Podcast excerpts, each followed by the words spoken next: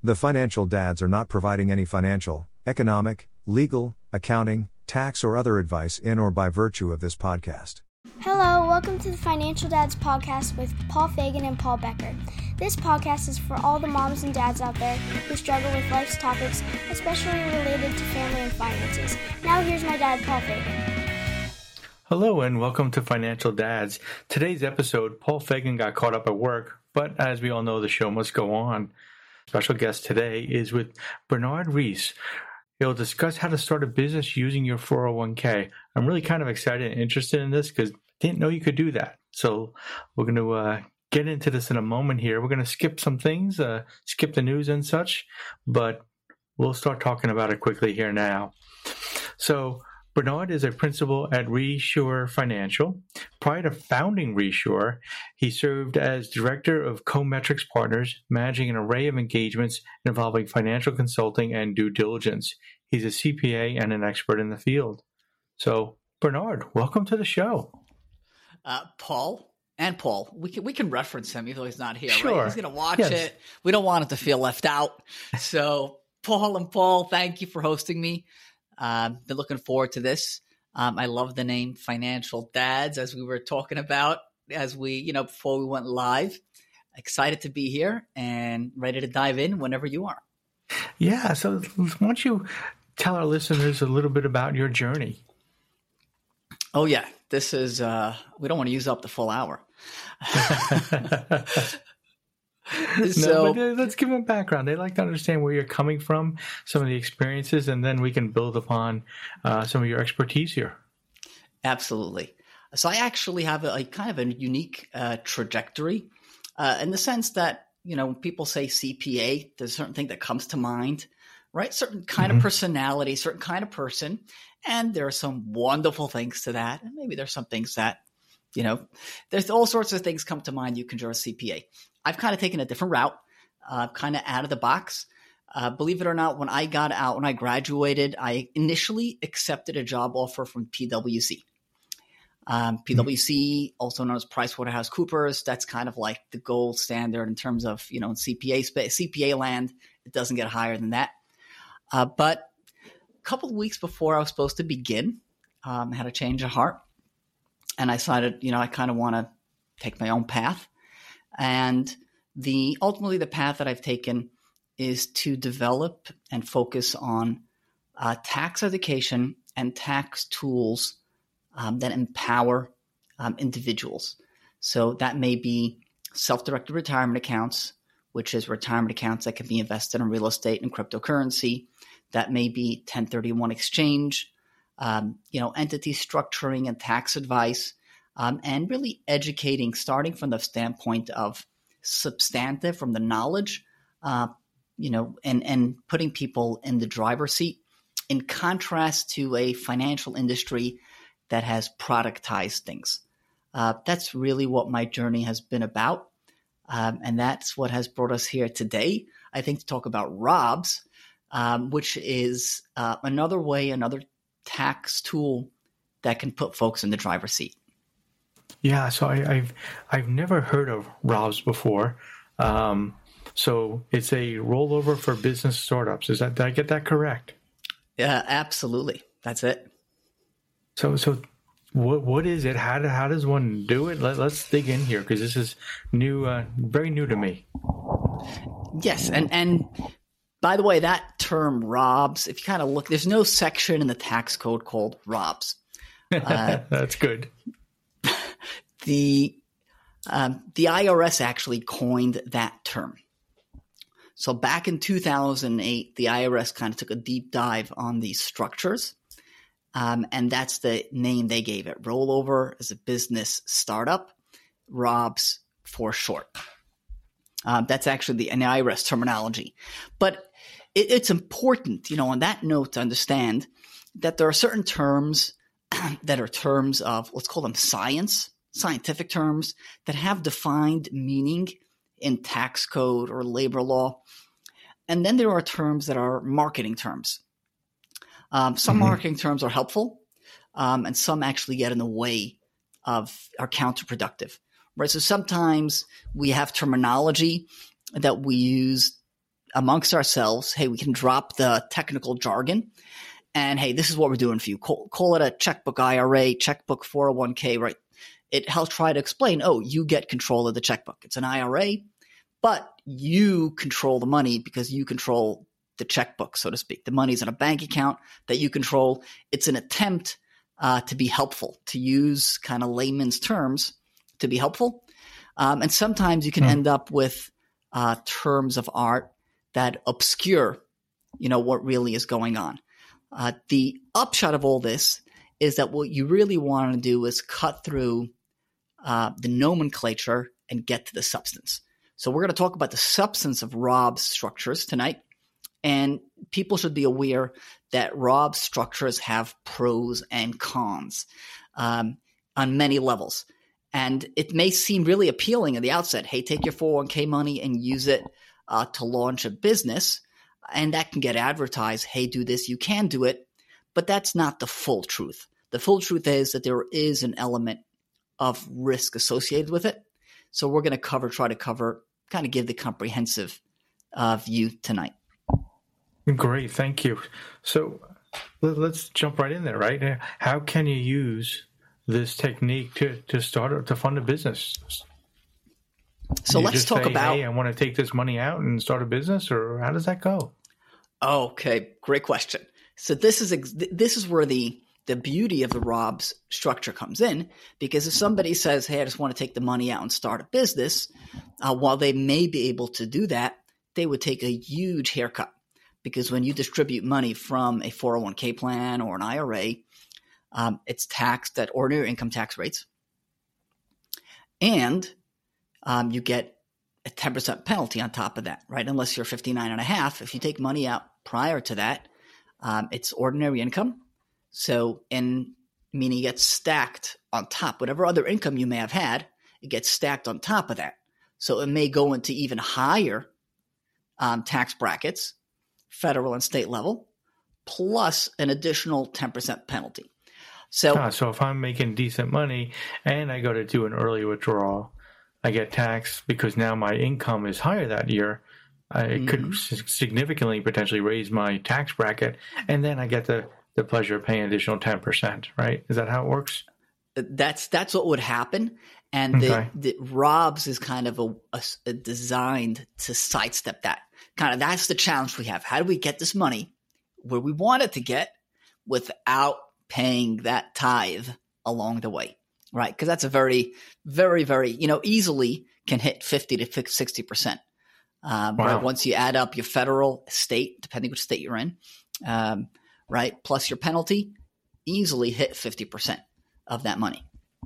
Um, I'm in New York, uh, right, New York, New Jersey. If you're in other high tax states, Rhode Island, Massachusetts, California, um, you know, you can get easily hit that, um, you know, hit that fifty percent. So how do we avoid that? So what ROBS is about is taking that money and getting it under control. And here's the overview, kind of the one hundred thousand foot view, is that you create your own four oh one k plan, and that for and you have your I R A or prior four oh one k roll assets roll over rolled over okay. to the new four oh one k that you control. And that okay, so, four oh one I'm sorry, if I were to put this in maybe a little bit more layman terms, would I, I'm starting my business, I start up as a corporation, that corporation creates a four oh one k, and I can roll it from that four oh one k to my new one? Is that that? Yeah, sort oh, of wow, a, you got, you're getting way ahead of, you're awesome, sorry, that's exactly I'm sorry, it. I'll, okay. Oh, no, that's great. No, that's beautiful.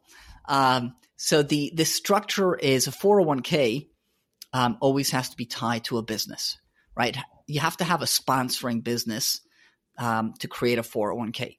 So it actually, the four oh one k that we're describing has to be adopted by a business. So which business would that be? So you would create an entity, but essentially that entity would be a shell. Mm-hmm. Um, and that shell company will have no owner, but it will adopt a four oh one k plan.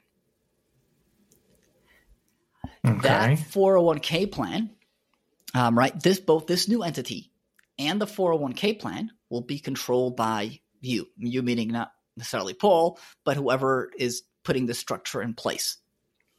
They can then request that funds be rolled over into the new four oh one k plan. And that four oh one k plan will subsequently acquire shares of this shell company. So this shell company had no owners to date, right? Okay. Um, right. And the way it will get capitalized, just as in, you know, if you put, if there was no four oh one k involved, how does a company get capitalized? The people that want to become owners of the business, right, put money into the entity in exchange for ownership. Well, in this case, the four oh one k plan will put money into the business in exchange for ownership. Hmm. Okay. Interesting. Interesting logic. Now, um, I'm going to go off a little my script here with another question.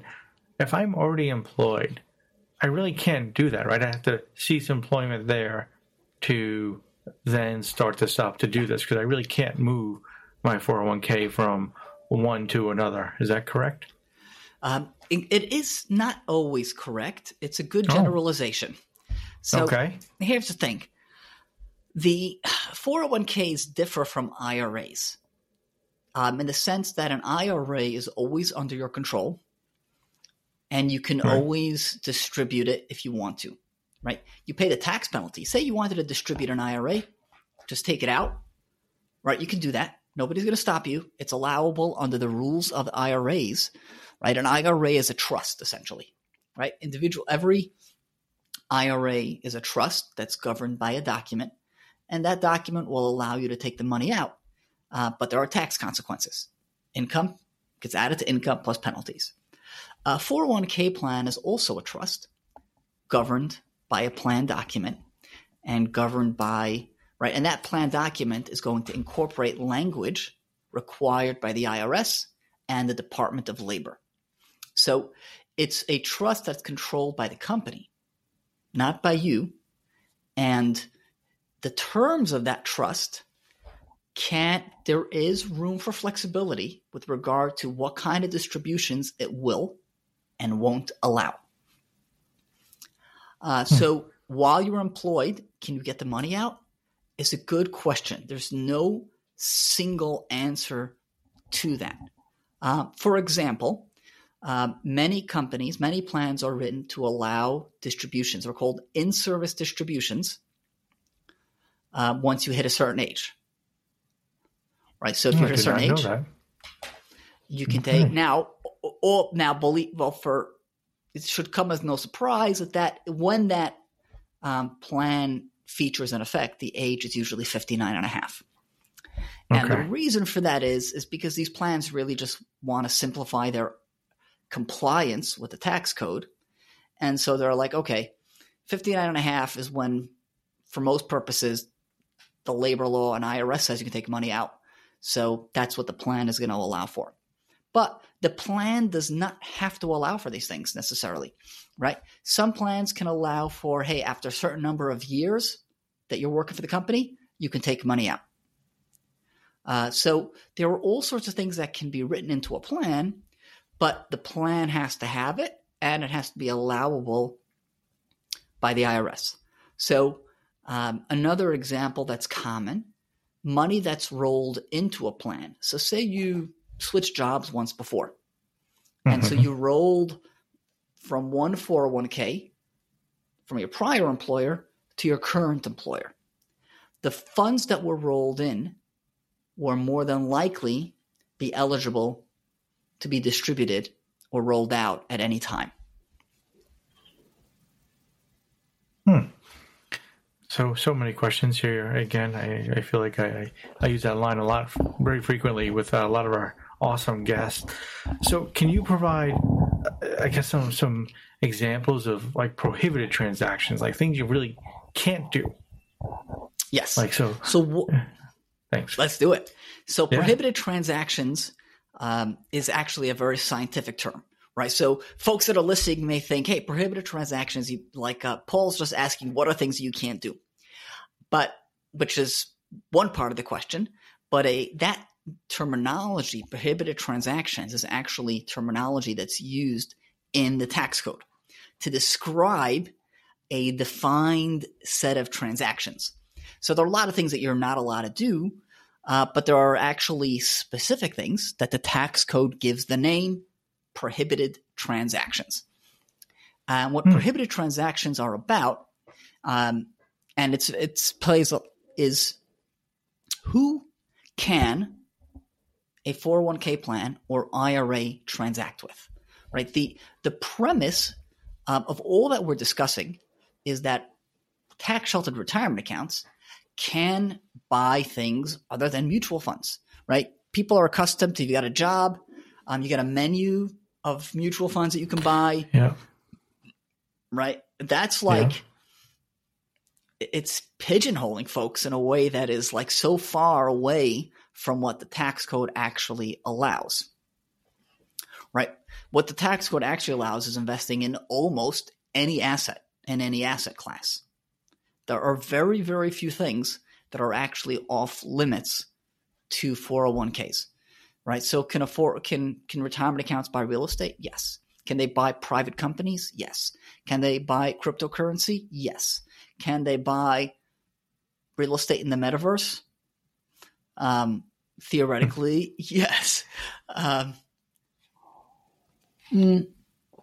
Unless that's called a collectible. That's a, that's an interesting discussion for another time. Yeah. Um, so one of the few things that are off limits to retirement accounts are collectibles. Um, and so we got to figure out today new stuff like what's a collectibles. Um, do you do you invest in, in cryptocurrency? Are you familiar with crypto at all? I, I, I have. Uh, we actually did an episode on crypto back in uh, June, and we're going to redo that in the near future. So I, I've dabbled in and out. Um, I was fortunate. I I felt like I should get out of some of the Bitcoin's holding I did have uh, at a really good rate, and I did. And a few weeks later, it, it dropped. So my brother-in-law actually asked me, how did you know? What was your trigger to tell you to sell? I'm like, uh, my gut. And I just thought it was a good time. And he hated that a- that answer. He really did. I, I, I love that answer, though, because it really highlights something, um, and, and it plays a lot, actually, playing to the ROBS discussion. Um, you know, we'll bring this full circle. Some things are not logical, right? There's there's a, there is a component of life that we can plan and structure for, but sometimes the best laid plans, right, don't end well because of some fluke. And sometimes even plans that are not well executed or well thought out, right, can do well because, hey, you landed in the right place at the right time. Um, th- that's an inextricable, you know, it's just part of reality. Um, and, and it's something to think about when when you do a ROBS, and, and I'll get back to that full circle. So once we got the, now retirement accounts can invest in all these asset classes, what are the real rules? You know, where are the real restrictions? And the real restrictions are what we call the prohibited transactions, which says um, that there are certain people or companies or entities that a retirement account can't do business with. And we have these rules both in tax code and in labor law, uh, because retirement accounts are governed, um, particularly those that are four oh one k plans for companies and have employees.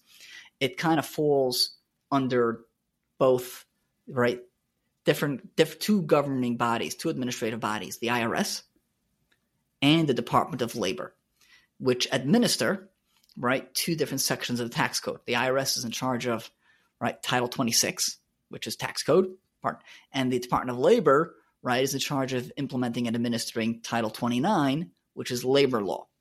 And retirement accounts, which cover employees, right, gets to have these two wonderful governing bodies, uh, I R S, Department of Labor. Um, don't we all love them? Uh, listen, hey, they're they're for the most part they're doing they're hey they're doing what they're they're trying to do what they're supposed to.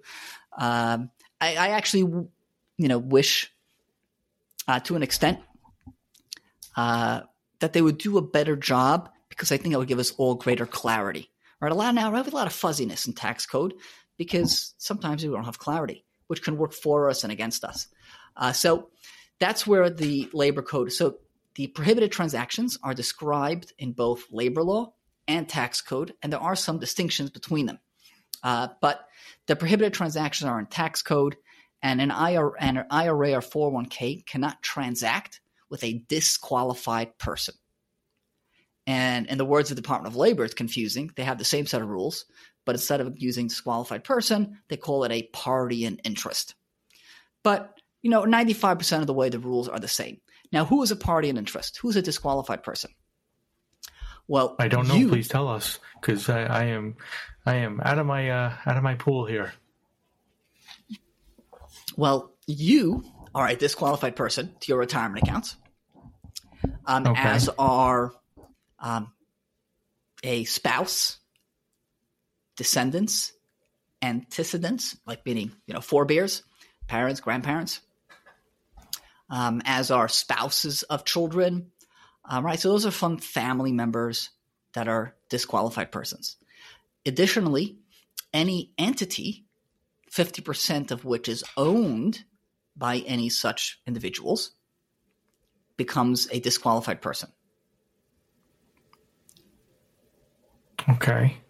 And um, a company and its retirement plan are disqualified to each other. Okay. So what I'm hearing, I, I just want to play this back and see how, how far off I am. So I can start up an entity, a corporation, take my four oh one k, move it to that, and now for all intents and purposes, it's become self-directed and it's its own business. But I can't use it to actually say, fund a, I don't know, a bakery business that my family wants to start or something. It's really about taking the money and making it more of a self-directed fund. Is that kind of where you're going? So what it what we get is we're getting there because you've got you've all highlighted right, right. the question. No, you got the question, right? There's a question that's emerging, and that's what's in your mind is like, how does this structure work, right? Because the way it worked, what we what we outlined was that the money goes to the four oh one k. Right. And then it buys stock in this company that sponsors the four oh one k. Didn't we just say that they are disqualified to each other? Yeah, right? that's why that's why I asked my question. That was your question. Here. Exactly. And so the tax code is full of exceptions. And then exceptions to exceptions. And sometimes we get exceptions to exceptions to exceptions. Um And one of those is called, there's an exception for qualifying employer securities. And so ROBS takes advantage of that exception. So the four oh one k plan, you cannot invest in somebody in your spouse's um, or your kid's business, right? Because that wouldn't be a qualified employing security. But there is a limited exception that in which that allows a four oh one k plan to invest in the company that sponsors it. And that is what ROBS is built upon. And uh, in fact, you may have want to come up with other d- different acronyms. You know, the I R S does not like this structure.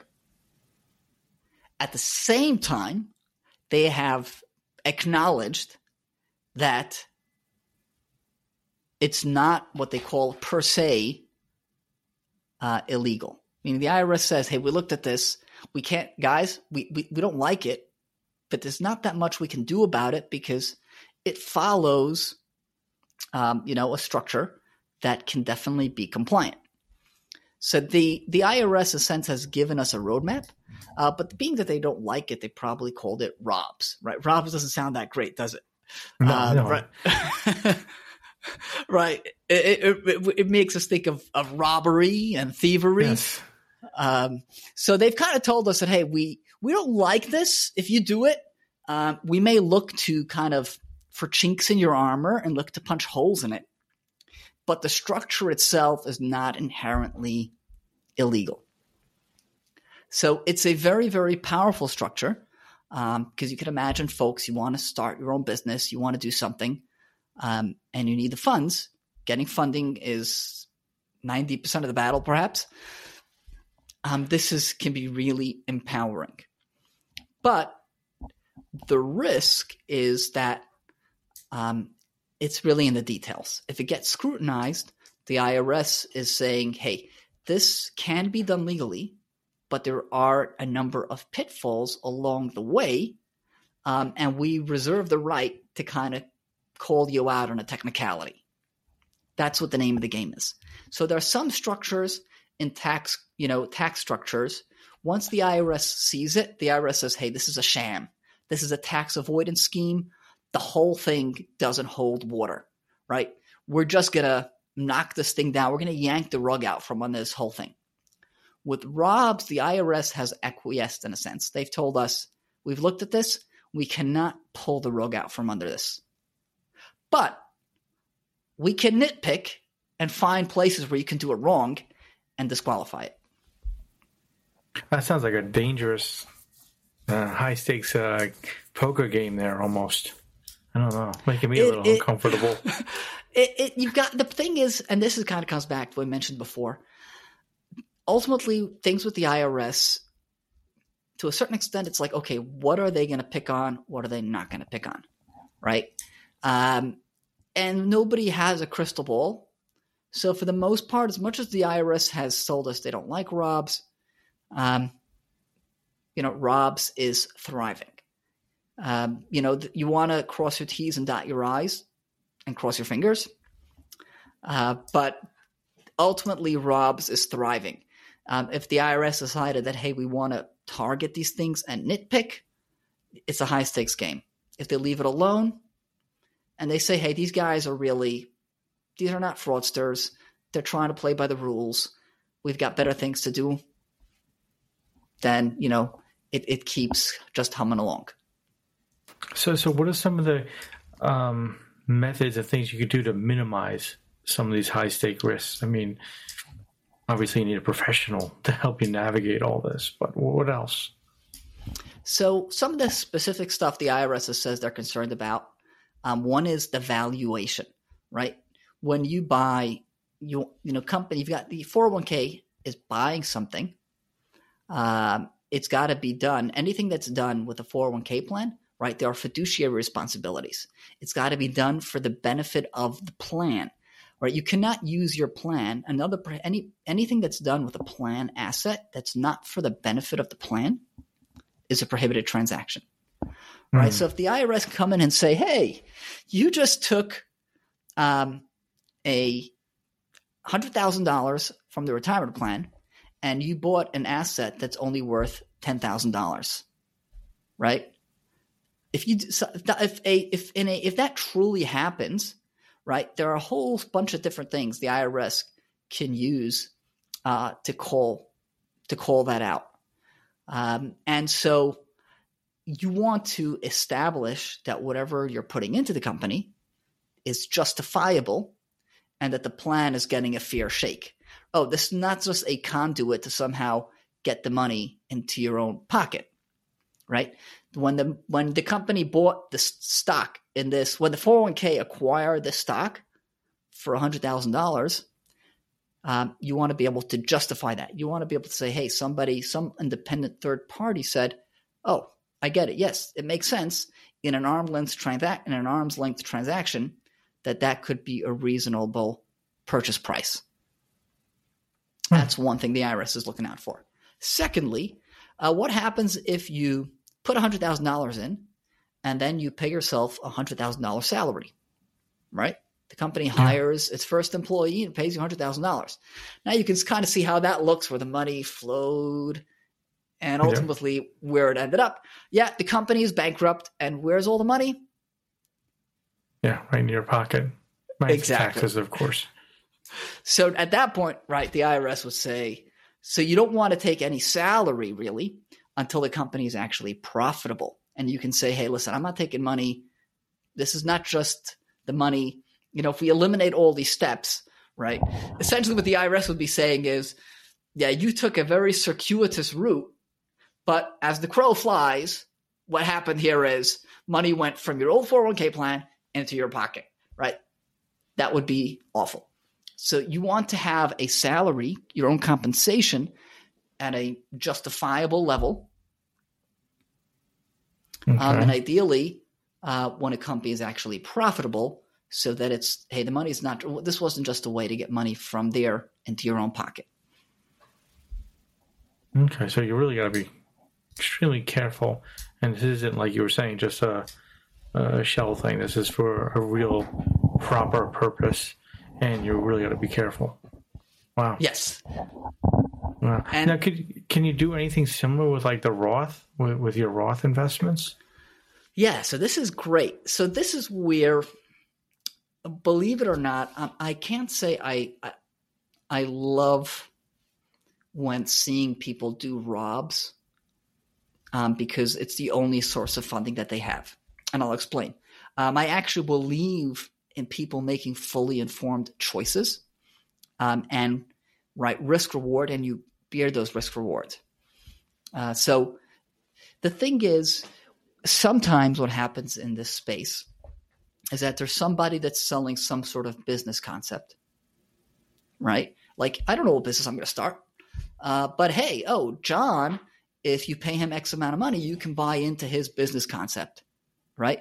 Mm-hmm. And John teams up with Jack, who does Rob setups, and together they pitch it, and it sounds almost like you can't fail, right?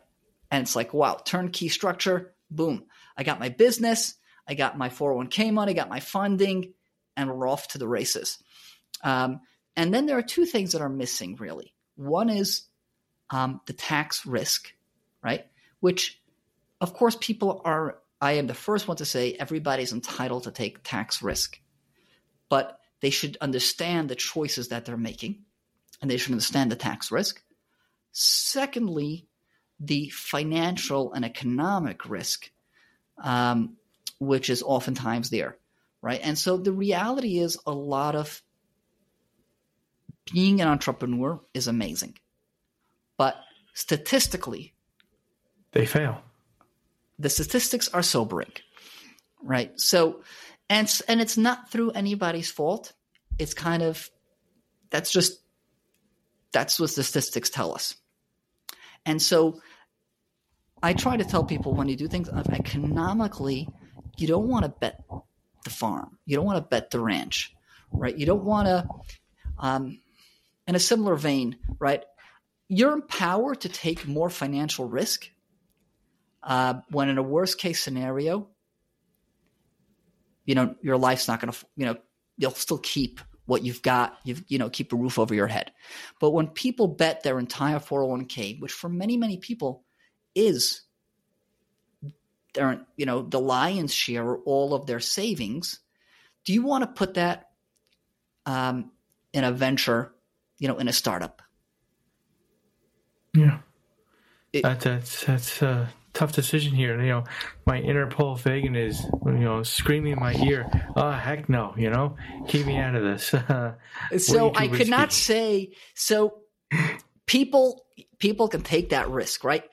If you would have asked a financial advisor, um, if Bill Gates, Jeff Bezos, and Elon Musk had contacted a financial advisor in the early days, right? They would have told them, guys, the odds of this, don't do it, right? Just get a job and don't do the startup stuff, right? So you can, by all means, take the risk and get the reward, you know, the upside or the downside. It's just too often it's people are getting pitched stuff and the pitch conceals the downside. Um, or it doesn't necessarily conceal it, but it kind of puts it under the, sweeps it under the rug. Now, the raw thing is a different kind of, brings it to a new realm, because now we're talking more about a tax strategy kind of thing. So a okay. four oh one k plan can have a Roth component.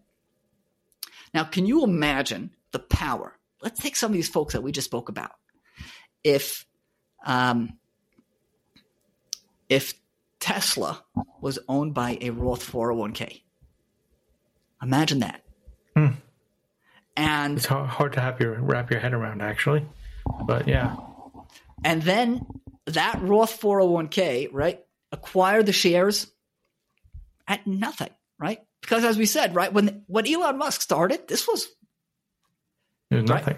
Right? It was worth nothing, right? The financial advisor would tell him, hey, Elon, just call it quits, get a good job. Um, and right, it was worthless. Uh, not worthless, but worth very, very, very little. Um, but today, those shares would have appreciated their worth, right? It's an astonishing amount. And can you imagine if the for, Roth four oh one k could sell those shares tax-free? Mm. Right? Can you imagine two hundred billion dollars tax-free? Very, very interesting. Um, I'm still trying to wrap my head around some of this stuff. But so let me bring, bring it back to reality for a moment. How about this? What if someone, you know, they want to do something and they want to start, they want to buy a franchise of a restaurant, a, a gym, something like that. Could someone use this strategy and do that? It sounds like maybe because you're buying into a franchise, and maybe that's a little less, you know, risky in that sense. I wouldn't say it's not risky because you never know with a franchise, but yeah, absolutely. So that's one of the most popular applications. Oh, look um, at that. What a guess. Yeah. Uh, no way. I was like, Paul, I mean, you're brilliant. And I thought that was like scripted. I mean, no, no that is no, absolutely, not, that not is where this, that's where the strategy is most popular. That's okay. Exactly it. In a franchise model, whether it be a nationally recognized franchise or there are new franchises created every day, um, mm. right? The franchise model, um, it's just a business model. And so there are new franchises created all the time. And that's the most popular application of ROBS. Wow. So now uh, let me ask you one more, maybe a little too technically nuanced, but I'm going to ask anyway because well, Fagan's not here to stop me. So, you know, if, if I did, if someone did something like this, right, and they set it up uh, from a, you know, a C P A point of view, it sounds like to me it would be almost behoove that person to also have a third-party auditor come in to help look at the books, check everything, and and sort of to help keep the I R S and make sure you're doing it in line within the rules. Is that something you would recommend? Um, I absolutely would. And you're touching on one of the biggest hurdles with anything tax-related. Um, it's an intangible, and there's no way to really assess it without being an expert, right? So the reality is, how do most folks, how do you kind of get comfortable? The reality is you get online. Hey, if this guy's been in one hundred podcasts, then, oh, he's probably a good guy, right? And just, right? And we can buy this thing. Uh, but the, you really have no way of looking. Um, there's an acronym that I use, a hashtag that I use, um, WIGIWIDS. Um, I don't. Have you ever heard of WYSIWYG? I've heard of WYSIWYG for yeah. computers, but exactly. Ahead. What's WYSIWYG? Oh goodness, it's it's what you see is what you get. Exactly. With tax products, what you get. I'm going to say this is what you get is what you don't see.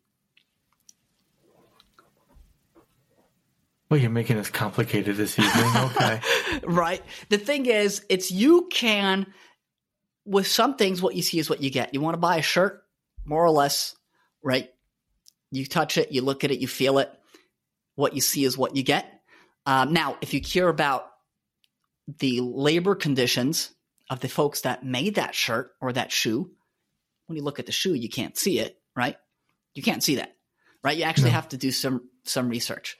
Now, every financial product, what you're getting is what you don't see. And that works both for the upside and the downside.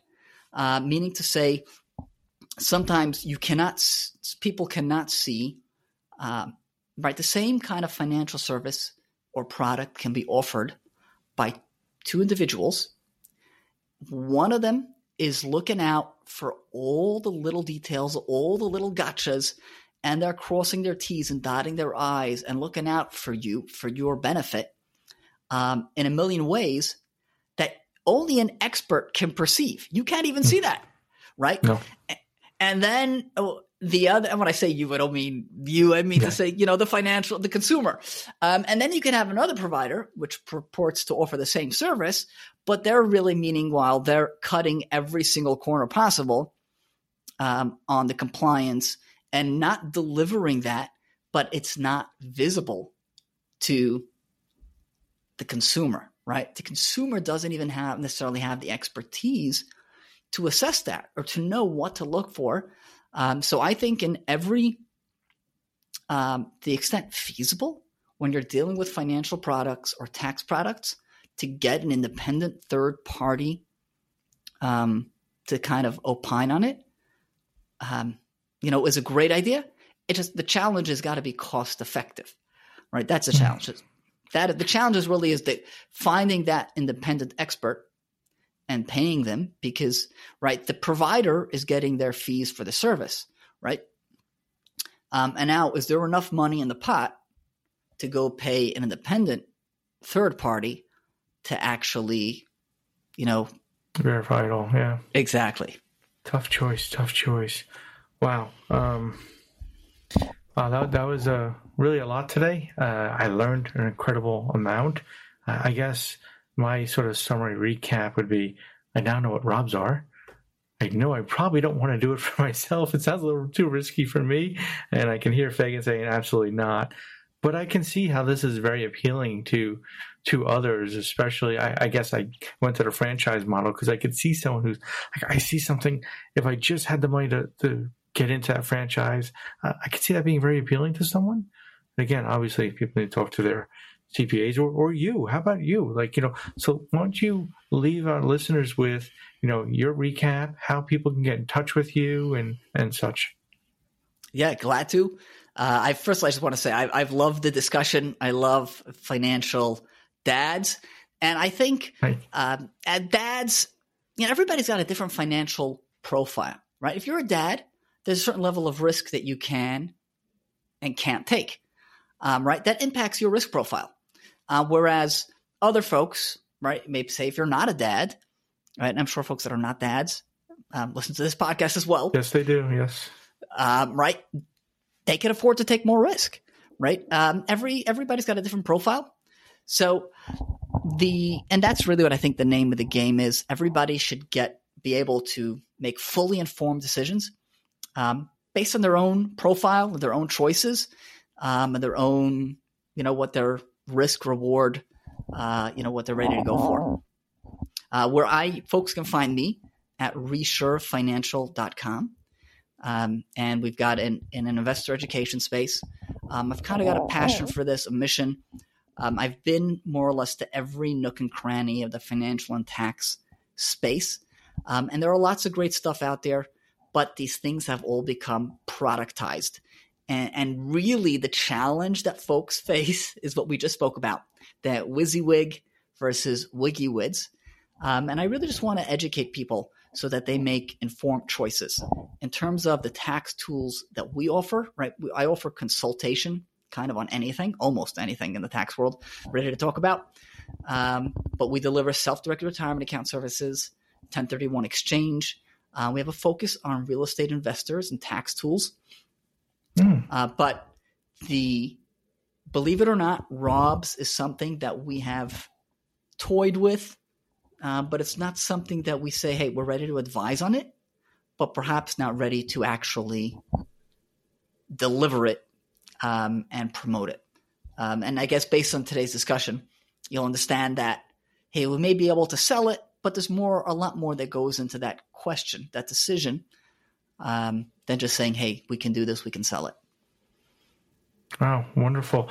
And for those of you who don't know what a ten thirty-one is, just go back one episode and we uh, we have an episode on real estate investing that talks about ten thirty-ones. And it's a great tie-in to, to that last episode. So thank you very much for that. And I, I do have a favor to ask of our listeners. While our social social media and our podcast keeps growing, we do need some help in the YouTube space. So please search for Financial Dads in YouTube and subscribe. That would really help us. We appreciate that. Well, Bernard, I, I did really enjoy our discussion today, and I'm personally looking forward to our next one. Um, hopefully we can have you back in the future and learn some more. It was incredibly insightful and very detailed, which sometimes, you know, can can be tough, but it was wonderful. I, I love the uh, the detail. But thanks for everyone for downloading our podcast. If you have any questions or comments, please email us at financialdads at gmail dot com or check us out on Facebook. Just go to financialdads dot com. So with that, this is Paul Becker reminding you, managing your finances can be stressful, but that's why the Financial Dads are here to help you plan for success. Have a good one, everybody. Be well, and thank you.